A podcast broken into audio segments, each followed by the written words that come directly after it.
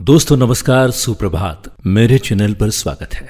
प्रभाकर मोरे के साथ कई बार रोज़मर्रा की ज़िंदगी से ऊब होने लगती है। वह लगने लगता है कि इस सब जिम्मेदारियों से दूर कहीं चले जाए। पर ऐसा कहाँ संभव हो पाता है? हम अपनी आदतों के कारण दिन प्रतिदिन और भी जिम्मेदारियों से गिरते चले जाते हैं। तथा बेकार की चिंता, तनाव और कुंठा का शिकार हो अपना छोटा सा जीवन यूँ ही व्यर्थ में गवा देते हैं। वैसे देखा जाए तो इन परेशानियों का कारण हम ही हैं, क्योंकि हमारी दिनचर्या तो करीब करीब रोज एक जैसी ही रहती है। हमें मालूम भी होता है कि किन किन बातों से हमें तनाव होता है, किंतु फिर भी चाहकर भी हम उन्हें दूर नहीं करना चाहते।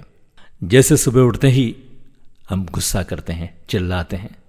मैं ये नहीं कहता कि आप सभी करते हैं, कुछ लोग करते होंगे। कारण वही है कि स्कूल की बस या टेंपो का देर से आना, दूध व अखबार देर से आना, नौकर या बाई का समय से नहीं आना, पानी या बिजली का समय से पहले चले जाना वगैरह वगैरह। ये तो दिन की शुरुआत है भाई। जैसे जैसे दिन बीतता है, उसी तरह की और भी परेशानियाँ आती रहती है। कभी हम ट्रैफ़िक में फंस जाते हैं, कभी कोई परेशान कर देता है।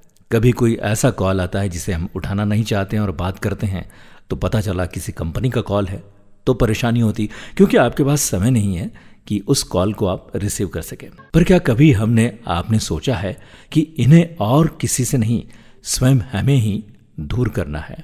जैसे हम ये सोच ले कि ऐसा तो रोज ही होता है, हमारे चिल्लाने या गुस्सा करने से खास फ़र्क नहीं पड़ता है। पर हाँ हमारा काम तो रुकता नहीं है ना? कुछ ज़्यादा समय लगता है पर हो ही जाता है। फिर क्यों हम बेवजह गुस्सा या परेशान होकर अपने दिन को खराब करें? मेरे कहने का आशय यह है कि यदि हमें ईश्वर की कृपा से मनुष्य जन्म मिला है, मनुष्य जन्म मिला है तो अनुशासन के साथ एक निश्चित दिनचर्या में रहकर छोटी छोटी बातों को नज़रअंदाज करे और खुश रहने की हर संभव कोशिश करे, ताकि कुछ उपयोगी और रचनात्मक कार्य भी हमारे द्वारा किए जा सकें। जिससे हमें लगे कि बेकार की निरर्थक बातों में ही हमारा अमूल्य समय खराब नहीं हुआ, बल्कि हमारे द्वारा कुछ सार्थक कार्य भी हमने किए हैं जीवन में। जीवन में इसी मूल मंत्र को उम्र के आखिरी पड़ाव तक अपनाए।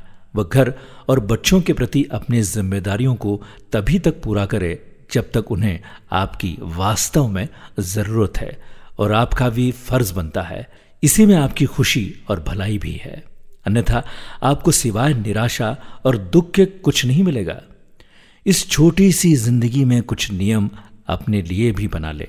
वो उन पर अमल करे कि मुझे अपने अंदर धैर्य और आत्मविश्वास को बढ़ाना है। वो जो भी मुश्किलें करीब रोज रोज ही जीवन में आती है, उनको दिल से महसूस न करके अपने क्रोध और तनाव पर काबू पाना है। क्योंकि ऐसा होने से सिर्फ़ और सिर्फ़ मेरा ही भला होगा। वह इधर उधर की बेकार की बातों में या कार्यों में दिमाग न लगाकर मैं अपने जीवन का सही अर्थों में लाभ ले सकूँगा या सकूँगी। यकीन मानिए, यदि आपने अमल कर लिया तो आपके व्यवहार में जो चिड़चिड़ापन और अपरिपक्वता थी, वो स्वयं ही दूर हो जाएगी और जो शुभ कार्य आप इंसान होने के नाते कर सकते हैं, वो सब कर पाने के कारण एक सच्ची खुशी तथा आत्मसंतुष्टि का एहसास कर सकेंगे। सुनते रहिए आरजे प्रभाकर मोरी के साथ। नमस्कार।